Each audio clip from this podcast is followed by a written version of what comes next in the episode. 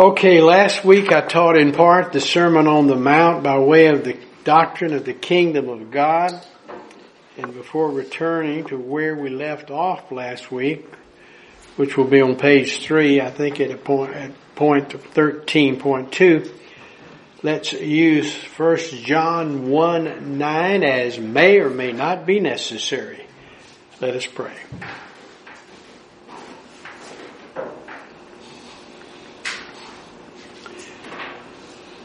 Father, we are grateful for the privilege of being able to come together and to study your word as we recognize that all scripture is God breathed and is profitable for doctrine, for reproof, for correction, for instruction in righteousness, in order that the man of God might be perfect, thoroughly furnished unto all good works. For it's in Jesus' name I pray. Amen. All right, uh, these verses no doubt have confused many people, and certainly it confused the apostles. This is uh, uh, we see today. We have much confusion over the synoptic gospels, and certainly what we call the doctrine of, of the kingdom, which we see on our board here, and uh, have a dispensation chart that shows it as not quite uh, church age. Uh, it's not quite the age of Israel, so it's kind of an interim, but both connects the church and Israel as well as intercalates or, in, or separates. All right, now let's go ahead uh, and look at the doctrine of the kingdom. And you remember I've read you several times what Lewis Sperry Chafer said about it, that it uh, is doubtless the greatest error into which many devout Bible interpreters fall. So here we go, by way of review, picking up with new material on page two, uh, page, uh, actually page three at point 13.2, which actually begins on page two so with that said, let's do our review very quickly. Christ's argument in Matthew 12:28 seems to be that his expulsion of demons is proof enough of his offering the messianic, messianic kingdom to Israel. This act was one of numerous evidences provided by the Lord that the kingdom of God had come. Christ announced his kingdom policy in three major speeches the Olivet Discourse, the Upper Room, and the Sermon on the Mount. So last week we taught, at least in part, Sermon on the Mount. So the scripture says that he came unto his own Israel, that his own received him not, but as many as did receive him, to them gave he power to become the sons of God, even again to them who believe on his name. Alright, our Lord's Sermon on the Mount Matthew chapters 5 through 7 further illustrates the need for careful interpretation. This sermon was addressed primarily to Israel. Jesus was speaking to the large crowd gathered around him on the mountainside. Matthew 4:24 through chapter 7 verse 28, quite a lengthy sermon. His ministry to Israel was underway because he had not been rejected yet by his people. And of course, there were certainly Gentiles present, says Matthew 4, 24 through 25, but it was done primarily for Israel as we have noted. So as in the Old Testament, Gentiles were blessed through Israel and definitely had access to the kingdom of God, though it was promised to Israel. And certainly this included past, present, and future. The presence of Gentiles not, does not change the fact that Christ was primarily addressing Israel. The hearers realized that all the Beatitudes in the opening lines of the sermon had not yet been accomplished, even though the Messiah had arrived, says Matthew 5, 3 through 11. Little did the crowds attending our Lord realize that Christ would be rejected and that the complete fulfillment of his words would not occur during his first advent or in the yet undisclosed church age. Well, in fact, now the meek have not yet even inherited the earth, nor is God's will done on earth as it is in heaven, though it will happen, of course, at the second advent. Matthew 6, 9 through 13.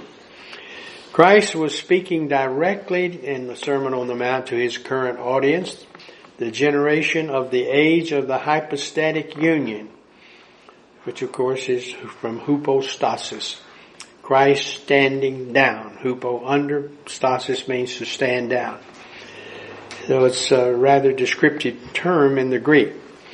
Right, because the church had not been announced and did not yet exist when Christ spoke on the mountainside, no part of our Lord's sermon is addressed specifically, in fact, to the church. That is to say, the Sermon on the Mount is not addressed. All right, the correct conclusion is that the Sermon on the Mount belongs to the dispensation of the hypostatic union and certainly to the millennium when Christ will return and implement his new covenant, which will be unconditional. It will just happen. Why? Because he said it would. All right, uh, but not, of course, to the church age. All right, Matthew is recording an offering of a kingdom to Israel. In Matthew 21:43, he foretells of Israel's rejection of that offering, resulting in its being offered to the nations in the church age or of the church age.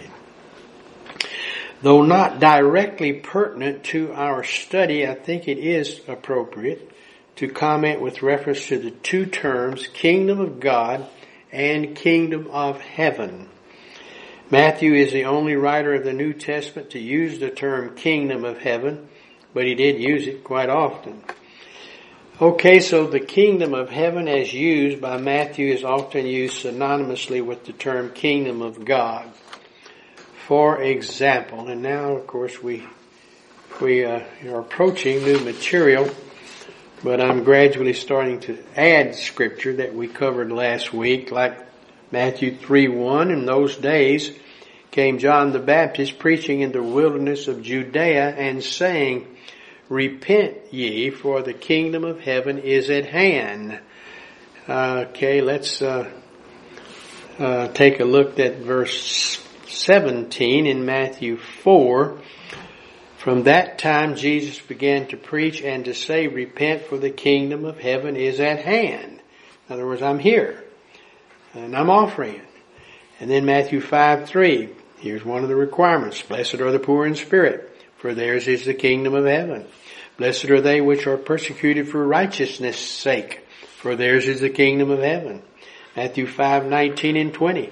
Whosoever therefore shall break one of these least commandments and, and shall teach men so to do, of course, he shall be called the least in the kingdom of heaven. But whosoever shall do and teach them, the same shall be called great in the kingdom of heaven.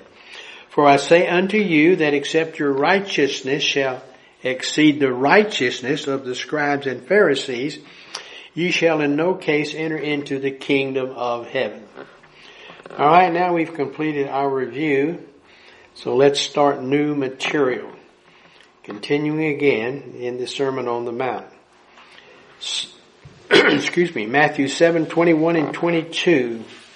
Not everyone that saith unto me, Lord, Lord, shall enter into the kingdom of heaven, but he that doeth the will of my Father which is in heaven.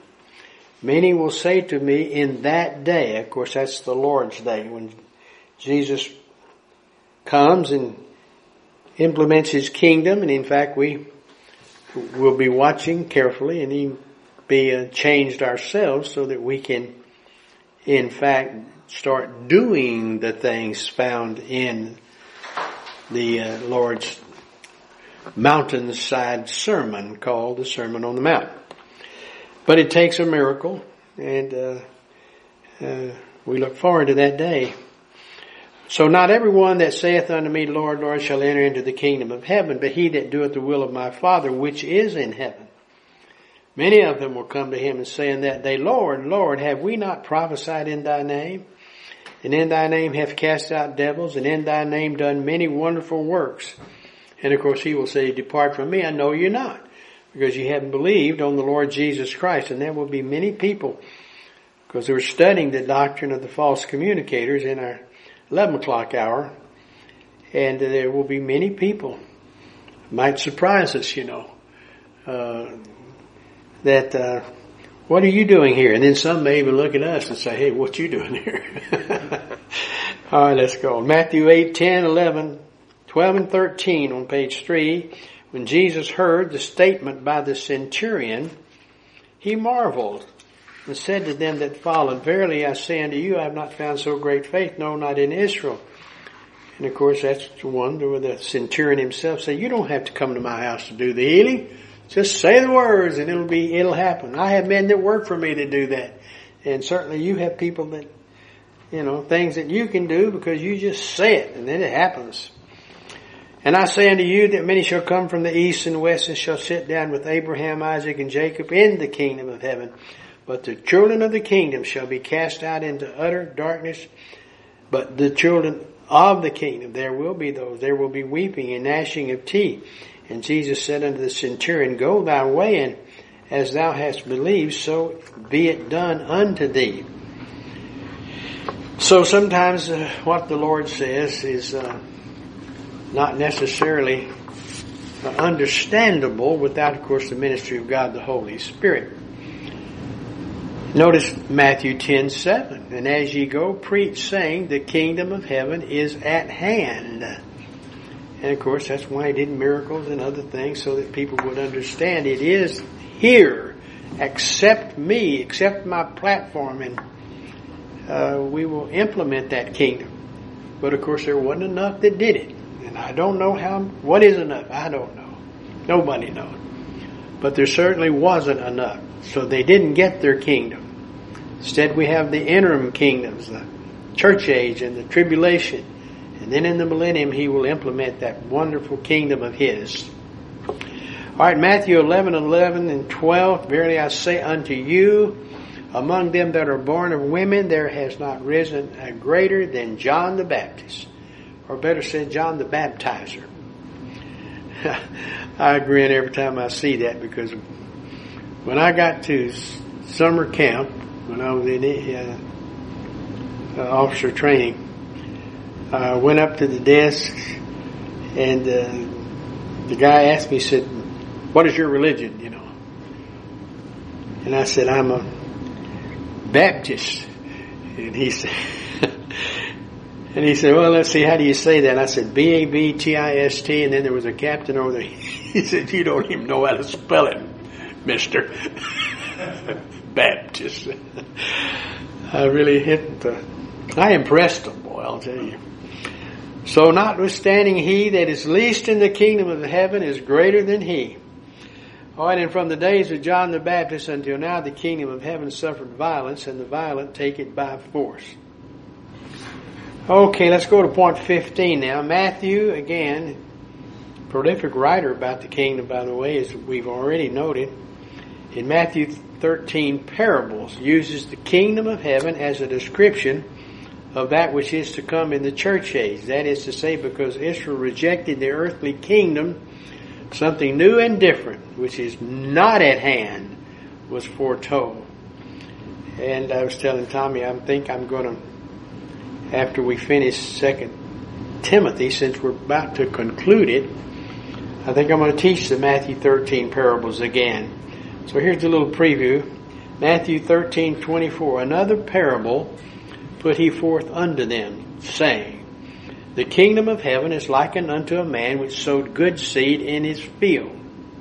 Matthew 13, 31, reading again through verse 48 on page 3, and then we'll drop down to 52. All right, uh, another uh, uh, another parable put he forth unto them, saying, the kingdom of heaven is like to a grain of mustard seed, which a man took and sowed in his field, which indeed is the least of all seeds. But when it is grown, it is the greatest among herbs, and becometh a tree, so that the birds of the air come and lodge in the branches thereof. Another parable spoke he unto them, The kingdom of heaven is like unto leaven, which a woman took and hid in three measures of meal till the whole was leavened, and then we drop to 44. Again, the kingdom of heaven is like unto treasure hid in, the, in a field, that which when a man hath found he hideth, and for joy thereof goeth and selleth all that he hath, and buyeth that field, Again, the kingdom of heaven is like unto a merchant man saying, seeking goodly pearls. When he found one of great value, he went away and sold everything he had and bought it. Again, the kingdom of heaven is like unto a net that was cast into the sea and gathered of every kind, which when it was full, they drew to shore and sat down and gathered the good into vessels, but cast the bad away. Then verse 52. Then said he unto them, Therefore every scribe which is instructed in unto the kingdom of heaven is like unto a man that is an householder, which bringeth forth out of his treasure things new and old. So we'll get to the Matthew 13 parable and teach it. I don't want to get into it in any way and spoil my thunder, so to speak. But I will tell you one little story. I do remember that when Texas A&M played Texas the first year Bear Bryant was there, and I think they lost every game that year. In fact, I know they did every game until they played the University of Texas in the last game of, of the season. And uh, you remember that's when he didn't even have enough to, to he ran so many off that he didn't have enough to even uh, scrimmage. And the story goes that, that uh, when before they came on the field, he got in his hand mustard seed and told them this parable. And everybody, as they left the field to go out to play the University of Texas, having lost every game that year, he opened his hand and they all got a mustard seed and went out. If you have the faith of a mustard seed, man, you can go out there and kick their butt, you know. And of course they did go out there and kick their butt. And uh, they won that game. Last game of the season. So it just shows you how perfect, perfect the kingdom of heaven scriptures are. But, uh, uh, it was an interesting story and, and uh, told over and over again by coaches. It's like the, one more story. It's like, it's like when Baylor played Georgia, when Grant Teaff came there when Baylor won the Southwest Conference uh, two years in a row. But uh, they played Georgia, and of course this was a new team that he had. And he was a new coach.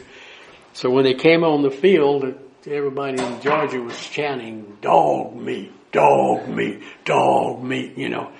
And he said he noticed his boys were kind of shook up, you know, so took them into the dressing room and he said, now boys, come on back in the dressing room. Let's start this thing over. Uh, I want you, when we go out there, I want you to find the guy, uh, that has your number. And I, I want you to go out there and I want you to stand in front of him and look into the, look him in the eye and said, I'm going to kick your butt you know, and uh, he said, and then just look at him. He said, you think he's bigger than you? You think he's worse? And of course, Baylor beat Georgia that year, and one of the few games they won when Grant Teaff was coach. But anyway, enough of that. Let's go on to Matthew 16, 18, and 19. And I say unto thee, thou art Peter, and upon this rock I will build my church, and the gates of hell shall not prevail against it. And I will give unto thee the keys of the kingdom of heaven, and whatsoever thou shalt bind on earth shall be bound in heaven, and whatsoever shall loose on earth shall be loose in heaven. All right, now let's look at this a little bit about Matthew 16, 18. It is a praise on the part of Jesus to Peter, the little rock, Petros in the Greek. And then our Lord says upon the big rock, Petra, and that's the statement of faith about Jesus' true identity. That statement of faith. That's what I'll build my church on. So Matthew 16, 19 is a future reference to Peter being assigned as a leader of the early church. That was his job. A role which, unfortunately, he relinquished, even though he was selected by the Lord. And of course, he will regather himself and we will see him write first and second Peter. But he did go through a period where we heard nothing from him. And he was rebuked by Paul at one time and, and, uh, it happens, you know. It happens.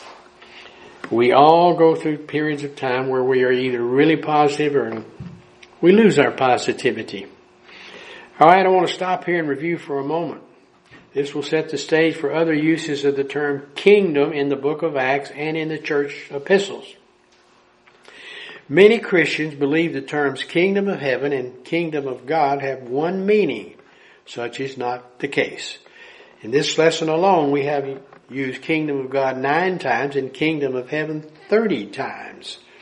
Notice how it is used in Matthew 21:43 of Christ, the rock, and the rock that crushes unproductive Israel and how the kingdom of God is then taken away.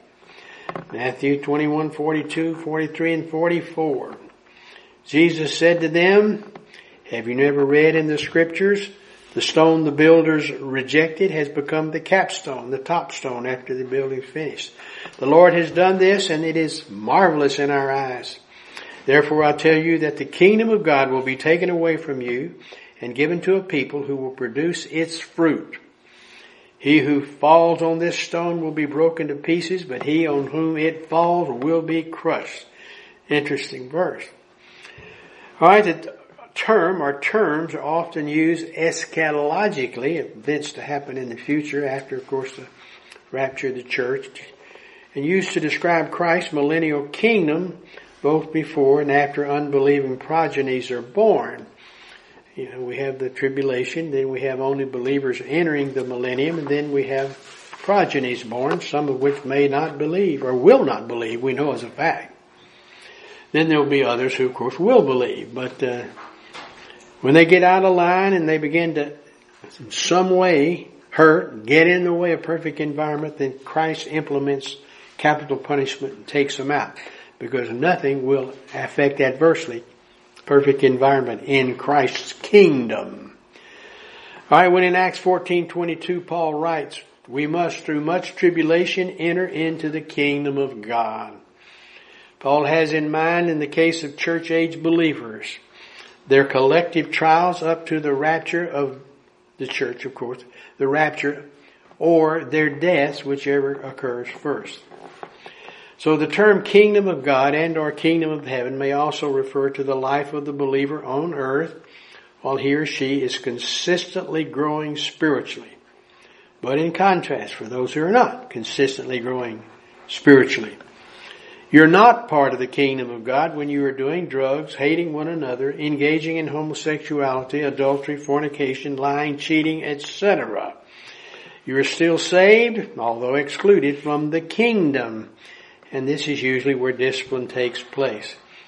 Hebrews 12:6 For whom the Lord loveth he chasteneth and scourgeth every son whom he receiveth. Now then, so much for the Sermon on the Mount. Let's see what we can learn from John 4, 8 through 19. for his disciples were gone away unto the city to buy meat, food. Then saith the woman of Samaria unto him, How is it that thou being a Jew askest drink of me, which am a woman of Samaria? For the Jews have no dealings with the Samaritans. This is a Syrophoenician woman.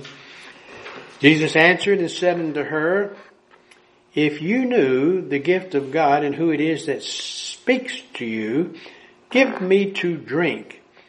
Thou wouldst have asked of him, and he would have given thee living water. The woman said unto him, Sir, thou hast nothing to draw with, and the well is deep. From whence then hast thou living water. Art thou greater than our father Jacob, which gave us the well and drank thereof himself and his children and his cattle? I remember this is a, this is a hated Samaritan. But he's speaking with her. This is served his disciples, by the way. Jesus answered and said unto her, Whosoever drinketh of this water shall thirst again, but whosoever drinketh of the water that I shall give him shall never thirst, but the water that I shall give him shall be in him a well of never, excuse me, a well of water springing up into everlasting life. The woman saith unto him, Sir, give me this water that I thirst, not neither thirst not, neither come hither to draw. Jesus said unto her, her, uh oh, he's going to start meddling here now. Go, call thy husband and come hither. The woman answered and said, I have no husband. Jesus said unto her, Thou hast well said, I have no husband. For thou hast had five husbands, and he whom thou now hast is not thy husband. In that sayest thou truly. All right, the woman saith unto him, Sir, I perceive that thou art a prophet. All right, the best way to teach these verses is to review the doctrine of marriage. Uh, it's been a long time since we did that.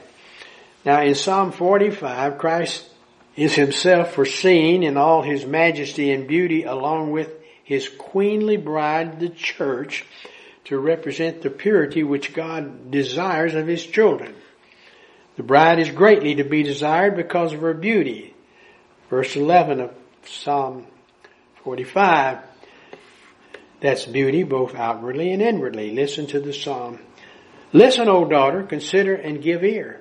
Forget your people and your father's house. The king is enthralled by your beauty. Honor him, for he is your Lord. Her raiment is fine and beautiful down to the smallest detail. Psalm 45, 13 and 14. All glorious is the princess within her chamber. Her gown is interwoven with gold. In embroidered garments she is led to the king. Alright, now we're going to look at monogamy. And remember, this is something that needs to be taught in the local churches. We wonder why we have so many problems in this marriage uh, subject, and yet we seldom hear it taught. Uh, but it needs to be taught from time to time to our young people. All right, while polygamy was practiced for some time in the Old Testament, it was only permitted as a temporary measure. It denied the principle of husband and wife being one flesh and led to many marital problems. Genesis 2:24 Therefore shall a man leave his father and his mother and shall cleave unto his wife and they shall be one flesh. So only in monogamy is it possible to escape family jealousies and to correctly illustrate the relationship of Christ to the believer. So saith Ephesians 5:22 through 33, and I shall read. Wives, submit to your husbands as to the Lord. For the husband is the head of the wife, as Christ is the head of the church, his body, of which he is the Savior. Now as the church submits to Christ, so also wives should submit to their husbands in everything. Husbands, love your wives, just as Christ loved the church and gave himself up for her, to make her holy, cleansing her by the washing with water through the word, and to present her to himself as a radiant church, without stain or wrinkle or any other blemish, but holy and blameless. In this same way, husbands ought to love their wives as their own bodies. He who loves his wife loves himself. After all, no one ever hated his own body, but he feeds and cares for it, just as Christ does the church, for we are members of his body. For this reason a man will leave his father and mother and be united to his wife, and the two will become one flesh. This is a profound mystery, but I am talking about Christ and the church. However, each one of you also must love his wife as he loves himself, and the wife must respect her husband. All right, uh, we have that, of course, in most of our wedding ceremonies, and uh, sometimes they too believe it, and sometimes they just fake it. But uh, I told you the story about the time that I had two of them together and after I went all this over and I said, now you remember I'm going to ask you to, to submit to your husband, you know, and he'll be your authority. Is that all right? Because I'm not going to change it. I don't change my, my service. And she said, yes, that'll be all right. And then she turned to her husband and get him that way with her elbow, you know, and said, you know what it means, all right. You know what we mean, you know. And uh, I just thought, well, there we there it goes. You know, it started. So let's review the doctrine of polygamy. Introduction. The teaching of the epistles is clear that a pastor teacher must be the husband of only one woman. 1 Timothy 3 2. Notice. Now the overseer, the bishop, the policymaker, must be above reproach, the husband of but one wife temperate, self-controlled, respectable, hospitable, able to teach. Now the epistles also make clear a deacon must be the husband of but one wife. 1 Timothy 3.12. A deacon must be the husband of but one wife and must manage his children and his household well. So every believer is ordered, ordered, ordered, ordered to love his wife as Christ loved the church. Husbands, love your wives just as Christ loved the church and gave himself up for her. Alright, the New Testament therefore obviously prohibits multiple wives. And we'll look at the history of polygamy. And of course there are many other qualifications of the deacon and the pastor and all of them are beyond really uh, capability of humanity to perform. But they are there for our guidance and our directions. Husbands, for example, should be older. I mean, excuse me, pastors should be older people. People who've had experiences, people who've had families, people who've demonstrated they can rule their households correctly, and, and so forth and so forth. But we all fail uh, in, in, from time to time. But uh, that's a standard. It's kind of like a, here's what you ought to be. Now work to get there.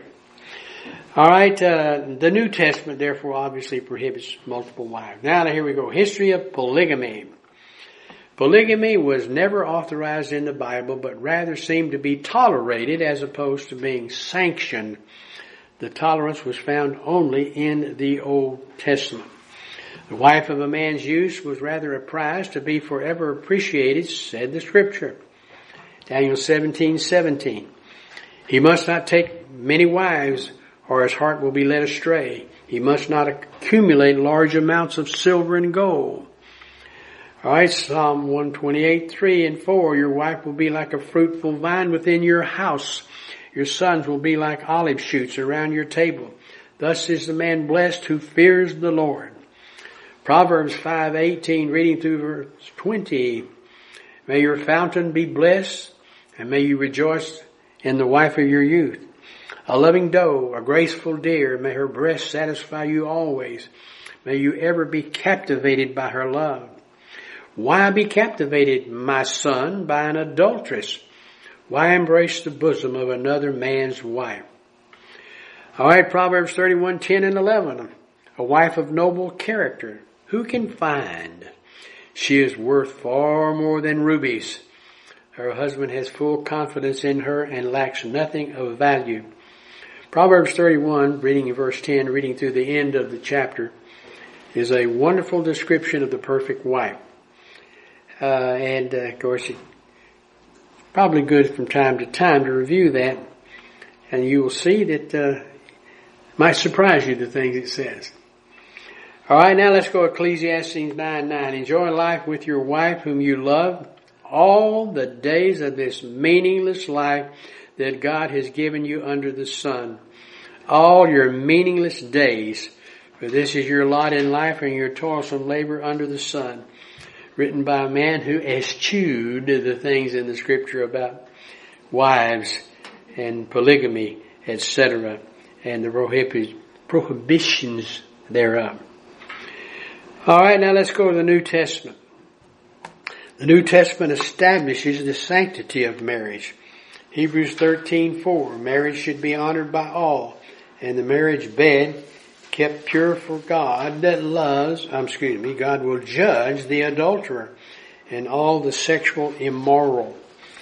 Polygamy is related to reversionism and is an overt expression of a negative mental attitude. The anecdote of Lamech introduces us to the subject. Polygamy was pervasive in the line of Lamech, a notorious reversionist. Lamech, son of Methuselah, was our first recorded polygamist. He married Ada and Zillah. He was said to be the father of nomads, musicians, and metalsmiths. Alright, I'm going to read Genesis 4:19 through 23. Lamech married two women. One named Ada.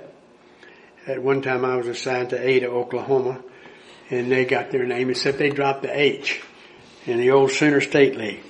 So Lamech married two women, one named Ada and the other Zillah. Ada gave birth to Jabal or Yaval. He was the father of those who live in tents and raise livestock. His brother's name was Jubal. He was the father of all who play the harp and flute. And Zillah, she also bare Tubal-Cain, an instruction of every artisan in brass and iron. Lamech said to his wives, Ada and Zillah, listen to me, wives of Lamech. Hear my words. I have killed a man for wounding me, a young man for injuring me. So he was an old braggart also, wasn't he?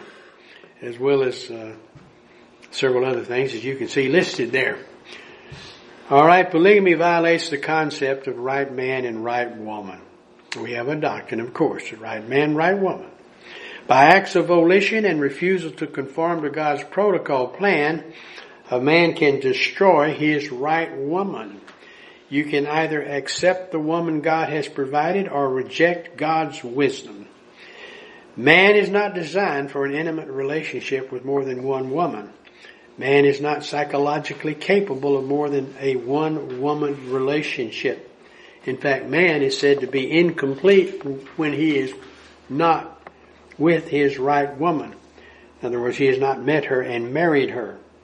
And I mean married, not shacking up. Alright, polygamy is a form of self-induced misery for both the man and the woman. Elkanah's polygamy contributed to Hannah's trouble. You remember poor Hannah. Hannah was one of the two wives of Elkanah, a Levite of the line of Kohath, one of the Kohanes, who lived in Mount Ephraim. But because Hannah was barren, Elkanah had she, he had married Peninnah, a second wife who bore him children. So here we go. You're a little having a problem between the two. Hannah was a woman of prayer and faith as well as a woman of strong desires. She begged God for a son and promised that if God provided, she would give him back to the Lord. This she did when Samuel was born. Jealousy between Hannah and Peninnah resulted in Hannah's trauma. 1 Samuel 1 6. And because the Lord had closed her womb, her rival kept provoking her in order to irritate her. Gideon's end story. And you remember the story. She did give him Samuel away and you know who Samuel was. He was a great prophet of God. Alright, Gideon's polygamy caused trouble among his children.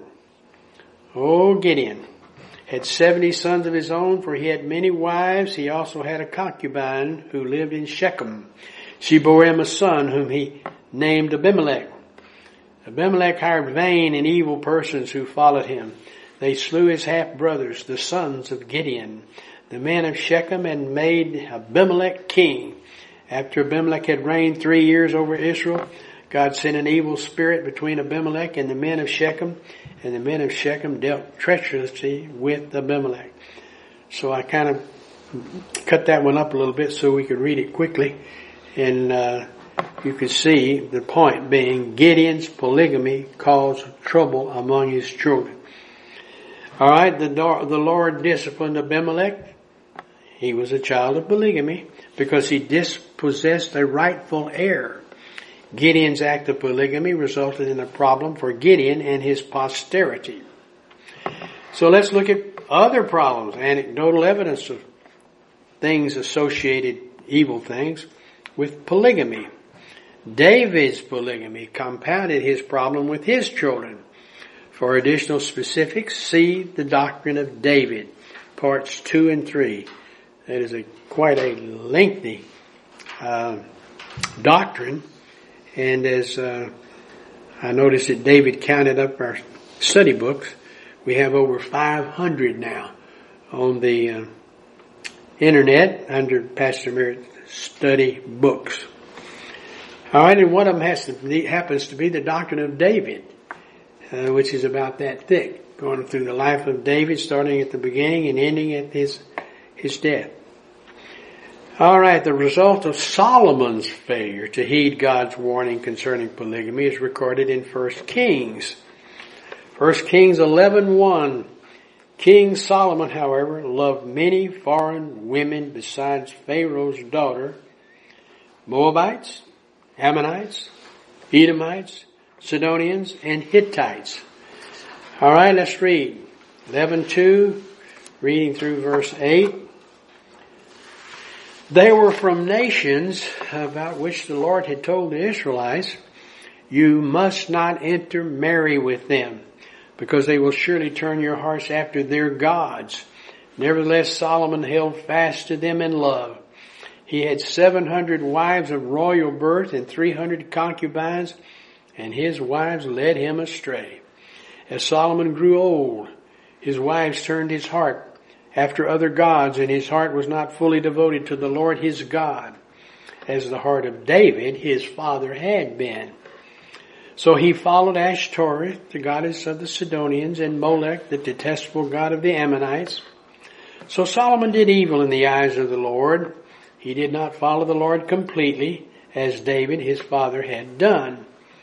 On a hill east of Jerusalem, Solomon built a high place for Chemosh, the detestable god of Moab, and for Molech, the detestable god of the Ammonites. He did the same for all his foreign wives who burned incense and offered sacrifices to their God. Alright, uh, so much for violating the laws that God provides uh, without repentance and change of mind or change of heart. Now we are ready to consider the subject of divorce. Divorce has always presented a serious problem. It is important that pastor teachers teach what the Bible has to say about marriage and divorce. In the earliest teachings of the Bible, man and woman were to marry and stay together, refraining from sexual relations with any other. Anything other than monogamy was forbidden. But mankind, being what mankind was and is, has found staying married a difficult task. Given mankind's wayward nature, God authorized divorce. All right, I remember Billy Graham in a sermon one time said only God can unscramble scrambled eggs, but uh, it happens. All right, men began to have multiple wives and concubines. Women were often divorced and family problems prevailed. Even kings were not spared incest, rape, murder, family rebellion, etc and all because they didn't heed God's call for monogamy. So the New and the Old Testaments are replete with accounts of misadventures in marriage. Christ, for example, in his kingdom teachings, explained that God permitted divorce only because of the hardness of man's heart, and he further added that the only grounds for divorce was adultery. Our Lord then expanded his teaching about adultery and fornication by saying, if a man lusted in his heart for a woman, he was guilty. This then complicated everything. For again, what healthy red-blooded male could avoid adultery and or fornication by that definition? Fortunately, the epistles urge mankind to attack all sins in the privacy of the mind. How? 1 John 1 9. The epistles, however, also stress the heinous nature of sexual sins because sexual sins affect both the body and the soul of the believer. Alright, the body, said Paul, is the temple of the Holy Spirit. Therefore, it was blasphemous to think of the body being joined to a harlot. A not so kindly description of a sexual union between two people outside of marriage. So much for an introduction to the subject of divorce. It was only because of the hardness of men's hearts that Moses allowed a bill of divorcement. But such was not, says our Lord. That wasn't the original plan. And that says Matthew 5, 31 through 32, 19, 8 through 9, Mark 10, 2 through 9, and Luke 16, 18. Example, Matthew 5, 31 and 32. It has been said, anyone who divorces his wife must give her a certificate of divorce. But I tell you that anyone who divorces his wife, except for marital unfaithfulness, causes her to become an adulteress. And anyone who marries a divorced woman commits adultery. Alright, Jesus replied in Matthew 19, 18 and 19, Moses permitted you to divorce your wives because your hearts were hard. But it was not this way from the beginning. I tell you that anyone who divorces his wife, except for marital unfaithfulness, and marry another woman commits adultery. And certainly, as we have seen, the standard has been, had been amplified by the Lord Jesus, far beyond that of physical adultery. All right, Mark 10 2. Various standards, impossible standards that the Lord has provided to us and was amplified, of course, in both the Old and the New Testament and the eschatological scriptures so that we can, in fact, uh, believe on the Lord Jesus Christ and be saved. Because all have sinned and come short of the glory of God. For the wages of sin is death, but the gift of God is eternal life through Jesus Christ our Lord. Alright, if you have not believed on the Lord Jesus Christ, I recommend you do it right now because all have sinned and come short of the glory of God. For the wages of sin is death, but the gift of God is eternal life through Jesus Christ our Lord. All we like sheep have gone astray. We have turned everyone to his own way. So uh, you can do that right now. Remedy the situation. And how? By simply telling God the Father, I am believing on God the Son and on the promise of the Word, you will be saved. So I'll pause for just a moment and give you opportunity to do just that and then I will close our service.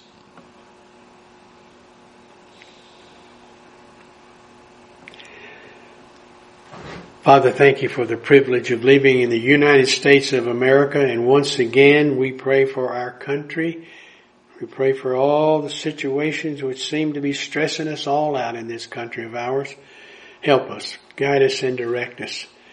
And then I would certainly ask that God the Holy Spirit would take that which I have presented, make it real in order that we might grow in your wonderful grace and become more like our Lord and Savior, even Jesus the Christ.